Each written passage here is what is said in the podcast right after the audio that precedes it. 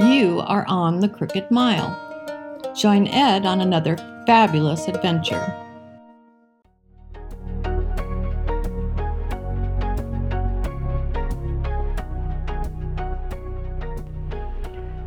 Thanks very much. Thank you. And welcome again, everyone. Yes, you are on the Crooked Mile.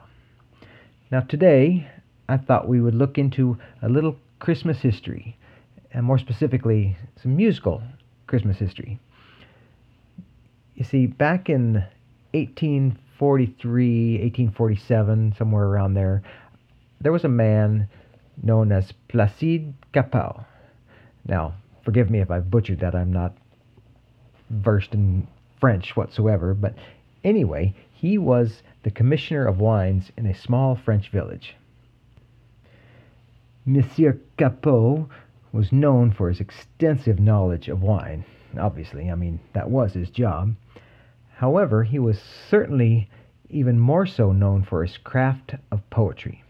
Yes, Monsieur Placide Cappeau was well known for these two vocations much more than being known for his attendance at church. So I can only imagine the shock and surprise he felt when the parish priest asked the commissioner to pen a poem for the Christmas Mass. Nevertheless, Placide was honored to share his talents with the church, so he gladly accepted. Now, as the story goes, it was in a dusty coach ride traveling down a bumpy road through the French countryside to the capital city of France, Monsieur Placide Cappeau pondered the priest's requests.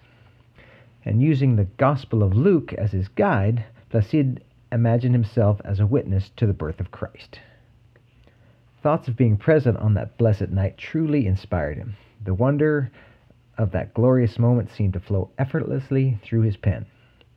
And by the time he arrived in Paris, the poem, Cantique de Noël, was completed.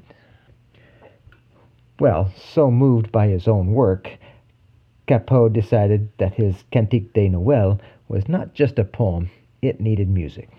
And not just any music, mind you, it needed music that would lift souls towards heaven.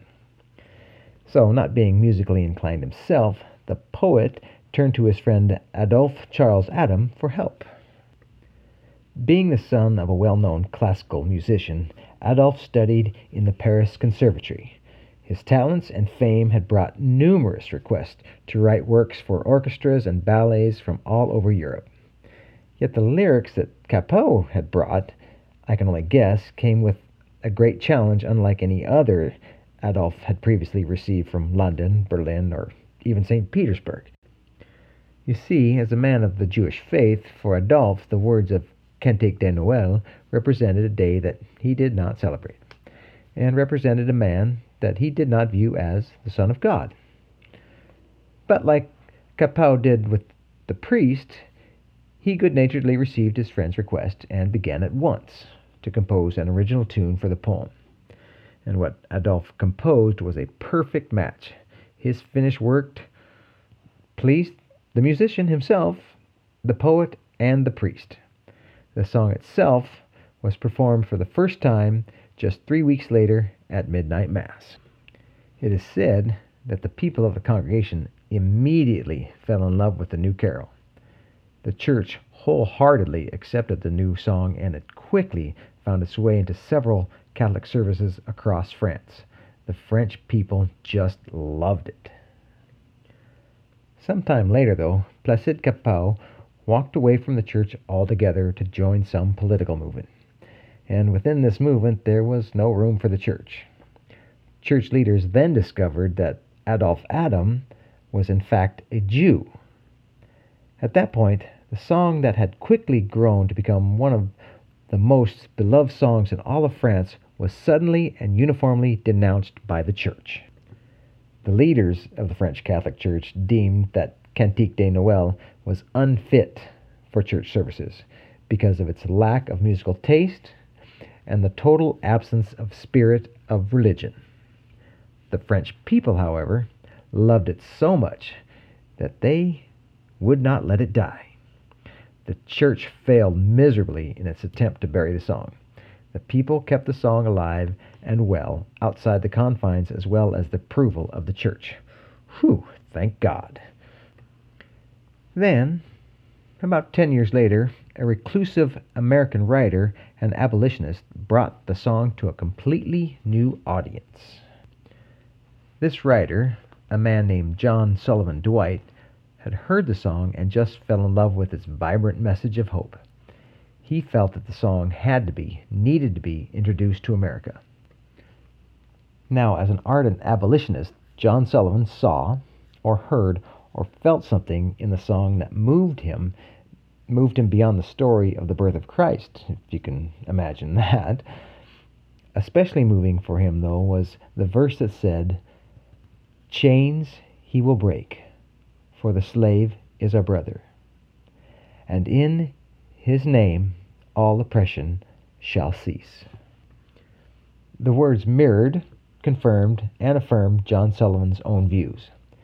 And being a writer, John Sullivan had his own magazine, or at least he worked for one. Anyway, he got it published, and John Sullivan's English translation of Cantique de Noël quickly found favor within America, especially in the North during the Civil War. Meanwhile, back in France, many of the common folk, if you will, still sang Placide Cappeau's Cantique de Noël, even though by now it had been banned for nearly two decades. Now, legend has it I love that. Legend has it. I love legends. The legends of spirit or the spirit of legends, whatever.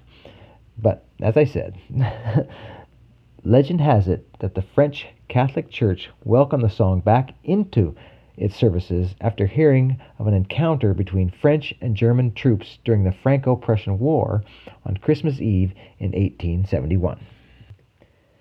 The legend says that amidst the fierce fighting between the two armies, a French soldier jumped up from his muddy trench with no weapons and just stood there, motionless. The fighting was close, bullets whizzing past, the explosion of cannon fire, mud and debris blowing up all around with every report. Then suddenly stopped as both sides stared in disbelief at the young, crazed infantryman. With no weapon in his hand, the soldier gazed towards the heavens and began singing Cantique de Noël. After he had finished the three verses, the night fell completely silent. Soon, in the distance, a faint voice could be heard. It was that of a German soldier. As if in answer to the French infantryman, the German soldier was singing, From heaven above to earth I come. The legend goes on to say that each side was so moved that a truce was struck. The two armies observed a temporary peace for 24 hours to honor Christmas as well as each other. Now, several years later, on Christmas Eve 1906, a man named Reginald Fessenden, a university professor and former chemist for Thomas Edison, was experimenting with a microphone and a telegraph machine. He began speaking into the microphone in a clear, strong voice, reading the Gospel of Luke, chapter 2. It reads, in part, and I'm sure you may have heard this before, but it reads An angel of the Lord came upon them, and the glory of the Lord shone round about them, and they were sore afraid. And the angel of the Lord said unto them, Fear not, for behold, I bring you good tidings of great joy, which shall be to all people. For unto you is born this day in the city of David a Saviour, which is Christ the Lord. And it shall be a sign unto you ye shall find the babe in swaddling clothes, lying in a manger. And suddenly there was with the angel a multitude of heavenly hosts praising God, and saying, Glory to God in the highest, and on earth peace and goodwill towards men. Well, around the world, wireless operators on ships and at newspaper desks began to hear a man's voice coming through the speakers on their machines. Up to this point, the only sounds that ever emanated from these machines was that of Morse code. It was the very first broadcast of a man's voice, and it was the gospel of Christ. After his reading, Fessenden then picked up his violin and began to play a hauntingly beautiful tune. The song?